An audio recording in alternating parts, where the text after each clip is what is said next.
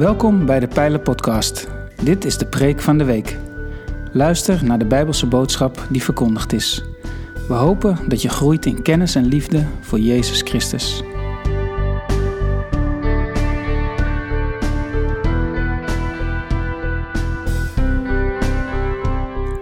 In juli en augustus werken we in de Pijler traditioneel met een zomerpreekrooster. Er zijn geen preekseries. Elke dienst staat op zichzelf. In de beschrijving van elke podcast kun je vinden wie er heeft gepreekt en uit welk Bijbelgedeelte. Goedemorgen allemaal. Wat fijn om elkaar hier te ontmoeten in de kerk. En ik kan me voorstellen dat je het ook wel een beetje vreemd vindt om hier weer te zitten. Hoe zit het? Lekker hè? Goed? Maar het is ook weer even een beetje wennen. Met zoveel mensen, misschien vind je het zelfs hier en daar, uh, dat je denkt, is het, is het wel veilig? Durkt wel mensen die thuis met ons verbonden zijn? Schaam je niet als je denkt, uh, ik, ik durf het eigenlijk nog niet. Want we hebben met elkaar een hele rare tijd achter de rug. En we gaan weer met elkaar ontdekken hoe goed het is om hier samen te zijn. Natuurlijk, livestream is geweldig voor elkaar geweest in de pijler. Jullie hebben het heel goed gedaan met elkaar. De home sessions en, en nu weer op deze manier met de livestream... dat je zo verbonden kunt zitten thuis. Ik heb van ouderen gehoord, die hebben een extra breedbeeldtelevisie aangeschaft. Die zitten er met hun neus bovenop. Die zeggen, wisten niet dat we het zo goed konden volgen. Het is zo lekker om hier te zitten thuis, met goede koffie en zo. Uh, maar, maar, wij ontdekken hier ook weer wat het betekent om hier te zitten. Dat het, dat het hier goed is. En wat een seizoen hebben we achter de rug, broers en zussen. Dat meen ik heel ernstig. Hè? Dat wat een christenvervolging niet voor elkaar kreeg. Dat krijgt de virus wel voor elkaar. Namelijk dat de lofzang van de gemeente van Jezus Christus eigenlijk een poosje gestopt is geweest. Heb je dat gerealiseerd? Natuurlijk fantastische band, bevlogen muzici. Ik heb het van dichtbij gezien. Ik preekte hier uh, uh, net bij de eerste, in de buurt van de eerste lockdown en zo. Dat is allemaal goed voor elkaar. Maar de gemeente van Jezus die samenkomt om de Heer te verhogen. Ik aanbid u. Al is het op spraakniveau, maakt geen bal uit. Dat. En de onzekerheid die, die, die, die diep bij jou en mij van binnen zit. Hoe zal het gaan, hè? Krijgen we straks een vierde golf, als iedereen weer terug is uit Lorette de Mar? Hoe gaat het met die anderhalve meter? Hoe lang zal dat nog duren? Is er een, een derde prik nodig voor, voor mensen om, om weer verder te kunnen in de samenleving? Het is ontzettend spannend, toch? Hoe moet het met corona verder, maar hoe moet het ook met de kerk van Jezus Christus verder? Zal de pijlen weer vol raken?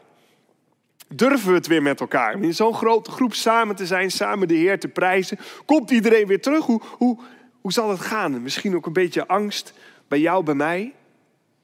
En we moeten maar even ook vanmorgen de pijn onder de ogen zien.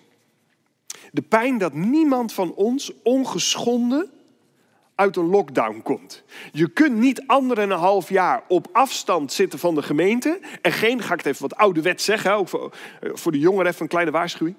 Eh, ik ga het wat ouderwet zeggen. Je kunt niet anderhalf jaar op afstand van de gemeente van Jezus Christus zitten. En, dubbele punt, komt het, geen schade lijden aan je ziel. Dat kan niet. We hebben allemaal iets even van een COVID-wond. En hoe moeten we nu weer ontwaken? Hoe moeten we ontluiken? Hoe moeten we de dienst aan de Heer weer vorm gaan geven? En daar gaat het in deze ochtend voor. En ik hoop, en ik heb er zo naar uitgekeken, dat de Heer ons vanmorgen bij de hand neemt en ons daar een grote stap verder brengt vanmorgen. En dan zie ik in gedachten de profeet Haggai gaan. Haggai is de minst besproken profeet uit de Bijbel. Dat kan ik je gewoon uit de boeken laten zien. Wordt het minst over gepreekt. En terwijl Haggai voor ons vanmorgen key is, sleutel. Ja? Haggai, hij komt aan Jeruzalem binnen en hij gaat op weg naar het gerechtsgebouw. En daar in het bestuursgebouw staan twee mannen. Die hebben een hele gekke naam, gaan we zo meteen lezen. De een heet Serub Babel en de ander heet Joshua. Israël staat aan het eind van een crisis. Het is de slotepisode van wat wij zijn gaan noemen de ballingschap. Even voor de jonge lui, wat is de ballingschap? De ballingschap is, Israël had zich niet aan de regels van God gehouden. God kan niet meer met Israël leven. En zegt, jullie moeten eens even gaan realiseren wat het betekent als je niet meer met mij samen kunt leven. Toen kwam er een vijandige macht, Babel. Die hebben Israël opgepakt, getransporteerd naar Babel. hebben ze bijna 70 jaar gewoond. Zo lang zou de straf duren. Toen kwam er een nieuwe machthebber, Perzië. En die zei, jullie mogen weer terug naar het beloofde land. Jippie de pippie, klein, klein overblijfsel, klein restje gaat terug naar het beloofde land. Die komen daar. En dan begint Haggai tegen hen te praten. Tegen twee leiders. De een is landvoogd, bestuurder, en de ander is een priester. Dus je, je hebt de regering en de geestelijkheid staan daar naast elkaar. En die hebben een rare naam, Serubabel en Joshua. En in die naam Serubabel hoor je de crisis terug. Serub, Babel, dat betekent spruitje uit Babel. Wij, dit is zoiets als, als dat een jong stel, en er zitten hier een paar, hè, die zouden hun kind noemen COVID-baby. Waarschijnlijk verwekt in de lockdown van 2020. Pap, mama uh, opgesloten in de slaapkamer en dan krijg je, nou, hè, de rest is u bekend. En dan komt daar een COVID-baby. En COVID-baby die staat daar naast Joshua, ook zo'n mooie naam. Joshua betekent, de Heer redt ons. De Heer redt. Dat is de hoop, dat is de toekomst. Ja? Dus COVID-baby en hoop staan naast elkaar en dan komt Haggai binnen en dan gaat hij afrekenen met een smoesje. Hij zegt, er gaat hier onder de mensen gaat een smoesje rond. En dat smoesje, daar wil ik even in de naam van de Heer vanmorgen mee afrekenen. Mag ik het met je lezen? Haggai 1. In het tweede regeringsjaar van koning Darius, dat is die pers, op de eerste dag van de zesde maand, dat is 29 eh, augustus, voor wie dat belangrijk vindt, 520 voor Christus, richtte de Heer zich bij monden van de profeet Haggai tot Zerubabel, de zoon van Sieltiel, de gouverneur van Juda, en tot Jozua, de zoon van Jozedak, en hoge priester. Dit zegt de Heer van de legermachten. Dit volk beweert, heb je het smoesje, dat de tijd nog niet gekomen is om de tempel van de Heer weer op te bouwen. Maar, zo sprak de Heer bij monden van de profeet Haggai, is de tijd dan wel gekomen om zelf in een mooi afgewerkt huis te wonen? En dat terwijl mijn huis nog een puinhoop, een ruïne is? Nu dan, dit zegt de Heer van de hemelse machten. Welke weg zijn jullie ingeslagen? Denk eens even na. Jullie hebben veel gezaaid, maar weinig geoogst. Jullie eten, maar je raakt niet vol, niet verzadigd. Jullie drinken, maar het is nooit genoeg om, om dronken te worden. Jullie kleden je, maar krijgen het nooit meer warm. De dagloner krijgt zijn geld, maar het verdwijnt in een portemonnee vol met gaten. Dit zegt de Heer van de hemelse machten. Welke weg zijn jullie ingeslagen? Ga naar de bergen, haal hout en bouw mijn huis weer op. Met vreugde zal ik het aanvaarden en er al mijn luister in tonen, zegt de Heer. Jullie hebben veel verwacht, maar het is weinig geworden. En wat jullie wel binnenhaalden is door mijn adem vernietigd. Waarom? Spreekt de Heer van de hemelse machten omdat mijn huis nog altijd een ruïne is, terwijl jullie je uitsloven voor je eigen huis. Daarom onthoudt de hemel jullie zijn dauw en brengt de aarde niks meer op.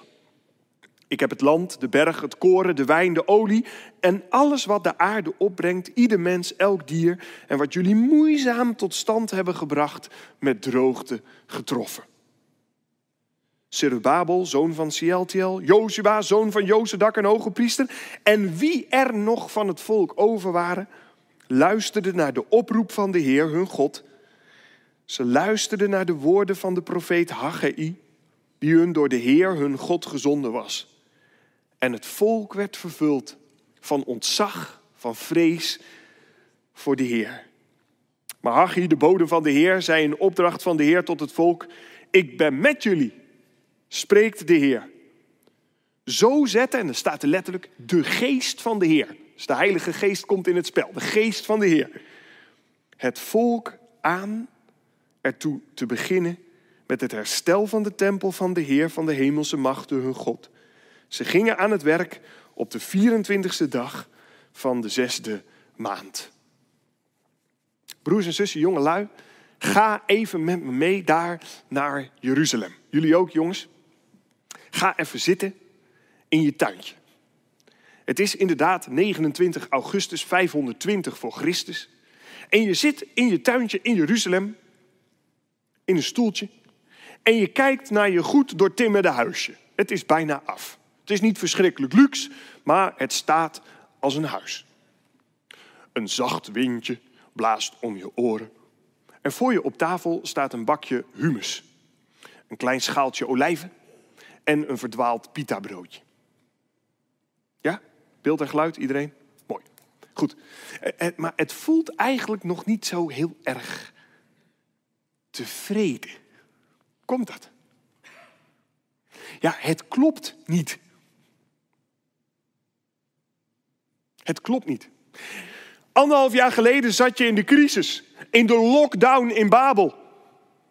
En de Heer zei: Je gaat terug naar het beloofde land. En jij dacht: Hoera! Want het beloofde land, dat betekende overvloeiend van melk en honing. Het beloofde land van God, daar zou de zegen van God overvloedig over je komen. En dan zit je daar. En als je het niet vasthoudt, neemt het briesje je pita broodje mee. Er blijft helemaal niks van over. Het is het allemaal net niet, als je eerlijk bent. Van de winter je jasje, het had eigenlijk net, net niet genoeg draad om je lekker warm te houden. En, en, en dat loon dat je verdient, jij werkt voor één dag. En met dat geld dat je op één dag verdient, kun je net eventjes je eten en je drinken kopen, kun je het nodige materiaal kopen voor je huis. En dat is het dan. Dit is toch niet het beloofde land? Man, in Babel had je het beter dan hier. Dat klopt toch niet? Nee, inderdaad. Want de Heer had gezegd: Als jullie wonen in het beloofde land, dan zal de zegen overvloedig komen. Zal er geen oogst mislukken? Zal alles vruchtbaar zijn en ik zal met jullie wonen. En nu, waar is de Heer? Ik durf het bijna niet te vragen aan je. Maar is de Heer misschien boos op ons? Dat is een vraag die in de crisis op je af kan komen. Heeft de Heer ons iets te zeggen? De bekende apologeet, een, een, christ, een verdediger van het christelijk geloof, C.S. Lewis, die schrijft in zijn boekje The Problem of Pain, probleem van het lijden, schrijft hij, als je in een crisis terechtkomt, als je lijdt en je hebt pijn, dan praat God als het ware tegen je door een megafoon. Zo'n groot ding die je in een stadion gebruikt. En als je daarnaast zit, jongens, dan vergaat horen en zien je. En omdat God in een crisis soms zo tegen ons kan praten, kunnen we het bijna niet horen. We zijn zo gericht op de pijn. Moet ik, moet ik nou wel of geen mondkapje dragen? Moet ik wel of niet mijn handen ontsmetten? Moet ik wel of niet anderhalve? Mag ik, mag ik, mag ik mijn familie nu wel of niet zoenen? Moet ik me wel of niet laten vaccineren? Voel je dat? De crisis zuigt je als het ware helemaal op. En omdat de crisis in de pijn je opzuigt, zeker als je mensen verloren hebt, als je zelf ziek bent geweest, als je leven op zijn kop heeft gestaan, dan is het zo moeilijk om Gods stem te verstaan. Laten we dat maar eens eerlijk tegen elkaar zeggen. En dan komt Haggai daar binnen bij COVID Baby en Hoop. En hij zegt: Ik heb een probleempje. Namens de Heer, er gaat hier een smoesje rond. Jullie zitten daar in dat achtertuintje, in dat zachte briesje. En jullie zeggen tegen elkaar: Dit is niet het moment. En ik moet je zeggen, dat gebruik ik zelf ook wel eens afgelopen week nog gezegd in de vergadering, realiseer ik me. Zaten met de raad van oudsten van het anker bij elkaar. En het ging ergens over. En uh, dan, dan, heb ik eigenlijk geen goede argumenten, maar het zint me niet zo. En dan laat ik mijn stem twee tonen zakken en zeg ik: Dit is niet het moment. Dat klinkt heel gewichtig, het klinkt heel interessant. Het heeft verder niks om het lijf. Dit is niet het moment. Ken je dat? Argument van niks dan moet je eerst maar eens uitleggen waarom het niet het moment is. Maar dat zeggen de mensen tegen elkaar. Ze zeggen, dit is niet het moment om het huis van de Heer te bouwen. Ja, ik snap dat ook wel. Want een ruïne optrekken, dat is best wel ingewikkeld. En ja, als de oogst mislukt en je hebt nauwelijks te eten voor een dag, dan heb je wel een paar andere prioriteiten. En bovendien, politiek lag het allemaal niet zo lekker. Een, een bevolkingsgroep daar in de buurt, zeg maar een beetje lokaal Israël, de Samaritanen, die begonnen die bouw een beetje te frustreren. En die begonnen ingewikkelde brieven te schrijven naar de koning van Perzië. Die zei, laat Israël nou ophouden en zo. Moeilijk, moeilijk. Ze nou weet je wat, laten we nou eerst ons eigen huis even bouwen. En we zorgen dat we er lekker bij zijn. Weet je wat, aan het eind van de crisis, hè, dan gaan we even naar de HVC. Gooien we alle troep weg. Rijden we gelijk met karretje door naar de Gamma. gaan we wat gipsplaatjes en vurenhout halen en dan timmeren we de boel weer netjes af in huis. Tenminste, zo heb ik dat in de lockdown gedaan. En jij misschien ook. Dit is niet het moment. Dan zitten we hier vandaag in de pijler en dan moeten we alles weer gaan opbouwen. En heel veel weten we niet. Hoe zal het gaan met het gebouw? Wordt het een zegen of een blok aan ons been? Geen idee.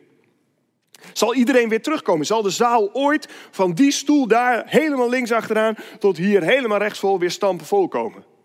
We hebben geen idee. We hebben wel verlangens, maar geen idee. Dit zegt de Heer. Herbouw mijn huis. En daarvoor moeten we afrekenen met een smoesje. En dat smoesje is, dit is niet het moment. Heb jij het misschien zelf gezegd thuis? Je zit met de livestream mee te kijken. Je zegt, nou, dit is niet het moment. Nou, laten we nog maar even wachten. Misschien passen we er nog niet in. Ik weet nog niet of ik wel durf te zingen. Of bij al die zingende mensen te zijn. Weet je, alle redenen die je hebt, hebben allemaal wel een grond. Ik snap dat wel. Zo wel terecht. Maar oh, wat is het gevaarlijk om niet te bouwen. Als er tegenstand is. Als er politiek tegenstand. We hebben hier in Lelystad, we hebben dat net in het anker meegemaakt. We wilden een uh, multifunctionele accommodatie bouwen in de Botter. En is er één partij in Lelystad, die heeft gewoon letterlijk in het verkiezingsprogramma gezet. Wij willen niet meer kerken in Lelystad. Dat is een ramp. We willen niet meer kerken in Lelystad. Dat zit dan in het college. Dus terwijl wij praten over anderhalve meter en zo, hoe moeten we de kerk vormgeven, gebeurt op de achtergrond het echte werk. Namelijk, je kunt niet meer bouwen. En dan zegt de Heer, dit is het moment. Bouw mijn huis. Letterlijk, maar zeker ook geestelijk. In de gemeente van Jezus. Want wat zou Lelystad zonder de pijlen moeten?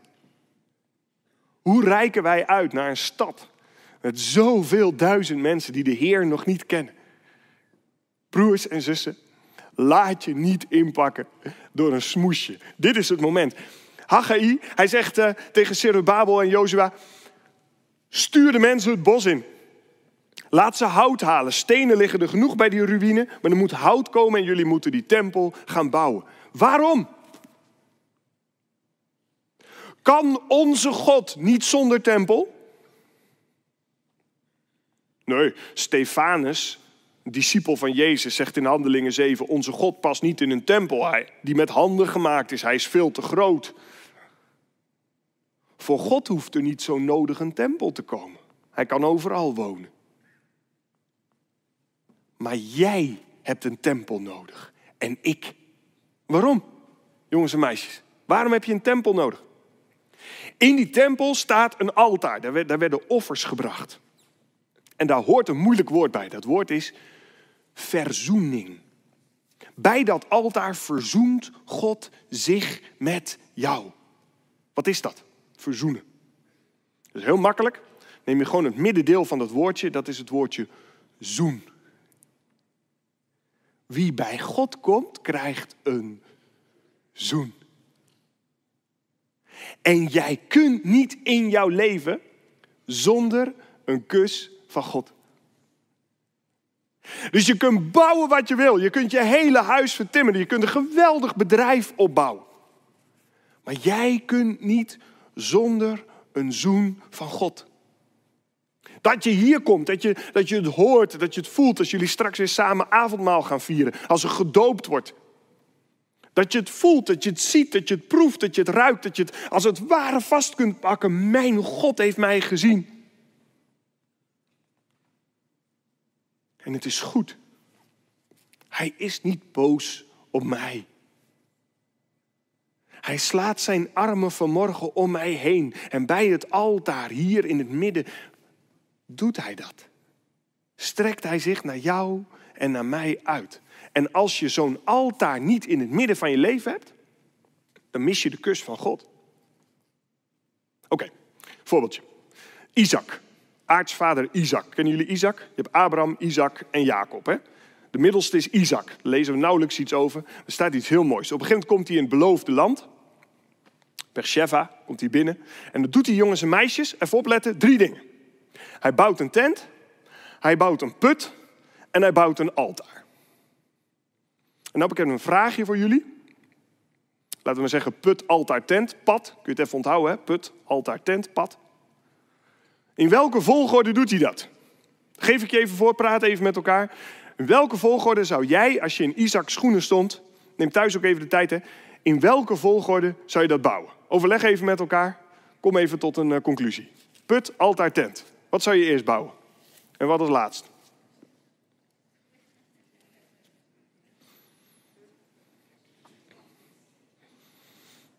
Okidoki.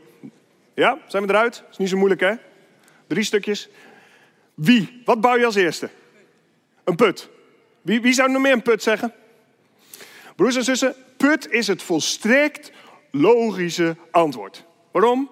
Je kunt niet 24 uur zonder water. Volstrekt helder. Je, moet eerst, je weet niet hoe diep dat water zit. Begin nou eerst aan die put. Dan heb je H2O. En op H2O leef je. 60% van je lijf bestaat uit water. En dan kun je de rest doen. Wat doet Isaac?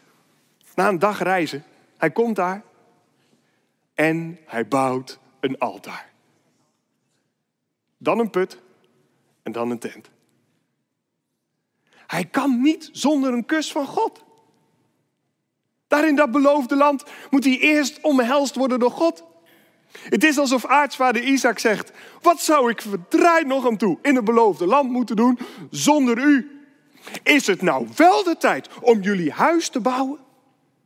En mijn plek, daar waar het altaar is, daar waar ik jullie omhels, waar ik jullie lief heb, waar ik jullie zoen, een zwart geblakerde ruïne te laten zijn?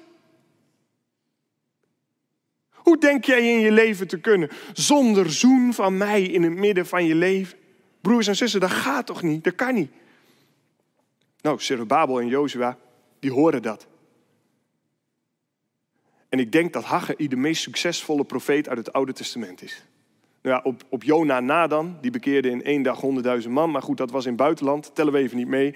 Haggai is de meest succesvolle profeet van het Oude Testament. Normaal als er een profeet van God komt, dan zegt iedereen, oh ja, dankjewel, doei. Maar Haggai komt en zegt, herbouw het huis van de Heer. En ogenblikkelijk gaan ze aan de slag. En dan zegt vers 14, toen pakte de geest van de Heer hem beet. Staat er letterlijk. Toen pakte de geest van de Heer hem beet. Als je hoort, je bent eerst gehoorzaam aan het woord. Je doet wat de Heer zegt, bouw het huis. En ogenblikkelijk zegt de Heilige Geest, dat is een goed idee. En hij pakt COVID, baby en hoop beet en zegt, we gaan samen aan de toekomst werken. Nu, niet zonder de crisis, want die duurt nog wel een poosje. De barensweeën van die crisis zul je nog wel even voelen. Maar ik ga met jullie midden in de crisis het huis van onze God bouwen. Echt waar. En ik begin met jou. Lieve vrienden, als je thuis met ons verbonden bent, de komende tijd ga je ontzettend druk zijn. Gaat heel veel aan je na de vakantie, en de vakantie wil het nog wel, daarom hou ik de preek ook nu. Hè. Uh, maar, maar na de vakantie ga je ontzettend druk zijn. Je gezin gaat aandacht vragen. Iedereen moet weer wennen aan, eh, aan, de, aan de sociale movements en aan alle energie die dat kost. Je werk gaat veel vragen, het verenigingsleven, de scholen, alles gaat heel veel vragen. Het gaat energie slurpen op je werk om, om, om te ontdekken van ja, hoeveel kunnen we nog thuis werken en wat moet er op kantoor en hoe gaan we de winst van de crisis incorporeren, bla bla bla. Bouw een altaar. Eerst het huis van onze God. Laten we er maar een check in bouwen. Jij mag dat straks thuis doen.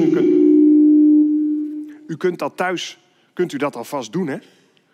We even een check inbouwen. Pak je telefoon en zet in je agenda zondag 29 augustus 2021. Want dat is de datum die hier genoemd wordt, alleen dan duizenden jaren later. Is er een altaar in jouw leven? Ben je zo aan het bouwen geslagen? Ja, zeg je. Luister eens. Er is toch geen tempel meer? Nee, dat klopt. Er is geen, geen tempel meer. Ik wil graag met je lezen vanmorgen Efeze 2, vers 19 tot en met 21. Hij verschijnt ook op de beamer voor je. Daar staat dit. Efeze 2, vers 19 tot en met 21. Daar zegt God tegen ons dit. Jezus Christus is zelf de hoeksteen. Mag ik hem in de presentatie zien, eh, vrienden? Dit is de Bijbeltekst, heel goed. Ja, die bedoel ik. U bent gebouwd op het fundament, waarvan Jezus de hoeksteen is, op wie het gebouw verrijst tot een heilige tempel in de Heer. Bottom line, de tempel, dat zijn jullie. Dat is het volk van God, van Jood en Heiden. Die samen opgroeien tot een heilig gebouw in de Heer. Waar jullie hier samenkomen. daarom kun je niet op de bank blijven zitten. Als het moet, dan moet het. Dan kun je met de livestream. Bedankt Heer voor de zegen van de livestream. Dan moet je dat doen. Maar als je kunt, dan heb je de gemeenschap van Jezus Christus nodig. Mensen die samen een tempel van de Heer vormen. Waarom? Omdat midden in die tempel een altaar wordt gebouwd. Waar jij offert. Ja, jongeren in de kerk en thuis, je, je hebt toch geen altaar meer vandaag. We brengen toch geen dierenoffers meer. Nee, ben gek. Dat doen we helemaal niet meer. Maar het is een ander offer. De apostel Paulus schrijft in Romeinen 12, vers 1 dit. Is een diep geheim van offeren op het altaar. Wijd uw lichamen toe als een levend en heilig offer, welgevallig voor God. Jouw lijf, met je agenda, met je tijd, met je portemonnee zonder gaten, met je energie van denken, met je praktische handen die kunnen maken wat ze zien. Weet ik veel wat voor gave de Heer jou gegeven heeft. Jij bent het offer dat de Heer in zijn tempel wil zoenen. Vind je niet geweldig? Jezus Christus, hij deed ons dat voor. Hij legde zijn leven op het altaar. Hij zei, God, hier hebt u mijn lichaam en mijn geest. Neem het maar. En bouw uw tempel ermee. In Johannes 2 zegt hij het tegen de Joden: breek deze tempel af en in drie dagen zal ik hem opbouwen. Zo, u bent hartstikke gek. Die tweede tempel hebben we 46 jaar over gedaan ten tijde van de profeet Haggai. En u zult hem in drie dagen opbouwen? Maar Jezus kende het geheim van de tempel van zijn lichaam. En hij stond op uit de dood, verzoend voor jou en mij met God. En hij zegt het vandaag tegen jou. Jullie zijn een tempel. En er is geen reden om niet in de pijler te gaan bouwen. En als je het argument ook maar even bedenkt, dit is niet het moment. Zeg dan, Heer, alstublieft. Hier is mijn lichaam. Hier is mijn geest. U wilt mij bouwen. Ik moet er één kleine waarschuwing bij geven, want anders zou je kunnen denken, dit is vrijblijvend. Het zou kunnen. In 1 Korinthe 3, vers 17 zegt God, wie mijn tempel te gronden richt, die zal ik te gronden richten. Waarom zo heftig? Omdat je niet zonder kus van God kunt. Omdat het zo nodig is dat je door Hem leeft en in Hem leeft. Omdat Hij je moet omhelzen en dat vanmorgen ook door zijn Heilige Geest wil doen. Hij wil je beetpakken, ons als gemeente. Hij zegt, ga hout halen. Voeg die stenen bij elkaar. En bouw maar midden in de crisis een heilige tempel voor mij. Dan zal ik met jullie zijn. Nog één ding. Waarom zou je dat doen? Waarom zou je dat doen? Vind ik zo mooi, staat in vers 8 van Haggai 1. Dan zal ik bij jullie komen wonen met mijn luister. Kom ik met mijn glorie, waar we net samen met de band over gezongen hebben. Kom ik met mijn glorie. Een kind van God, maar niet uit hoe oud je bent, zit hier jongens, meisjes van 10, 11, 12, 13 jaar. God zegt, ik kom in jou wonen, in jouw tempeltje. Met mijn glorie. Een kind van God doet de dingen niet omdat hij meer pita broodjes wil. Betere humus en een grotere schaal olijven. Een kind van God doet de dingen omdat hij verlangt naar Gods glorie. God zegt, zo wil ik met jullie zijn. Dit is het moment bij uitstek. Bouw mijn huis. Mag ik een kort moment met jullie bidden? Ga daarna zingen. Lieve Vader, dank u wel voor al deze mensen hier in de zaal. Wat heerlijk dat u hier in de pijler uw tempel aan het bouwen bent. En dat als wij iets van een ruïne ervaren, dat wij iets ervaren van een puinhoop na de crisis. Als we vragen van ons hart hebben van wat wil de Heer nou met ons? Dat we het vanmorgen mogen horen. Bouw mijn huis. Heer, hier zijn we.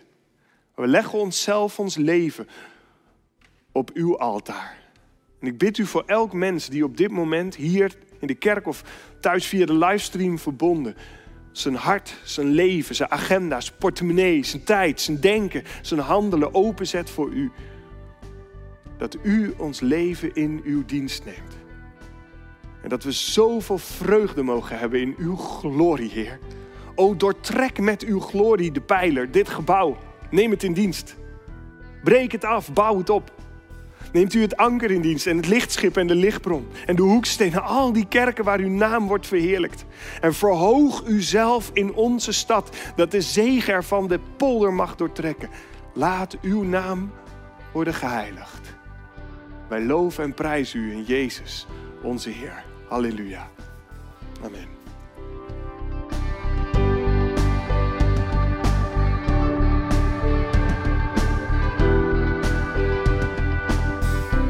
Bedankt voor het luisteren naar deze aflevering van de Pijlen Podcast, Preek van de Week. Heb je vragen naar aanleiding van deze preek? Stel ze. Dat kan via een e-mail naar onderwijs.pijler.nl. We helpen je graag verder in je groei als leerling van Jezus Christus. Abonneer je op deze podcast, zodat je altijd op de hoogte blijft van het onderwijs uit de Pijler. Goede week gewenst, ga in vrede, want God is nabij.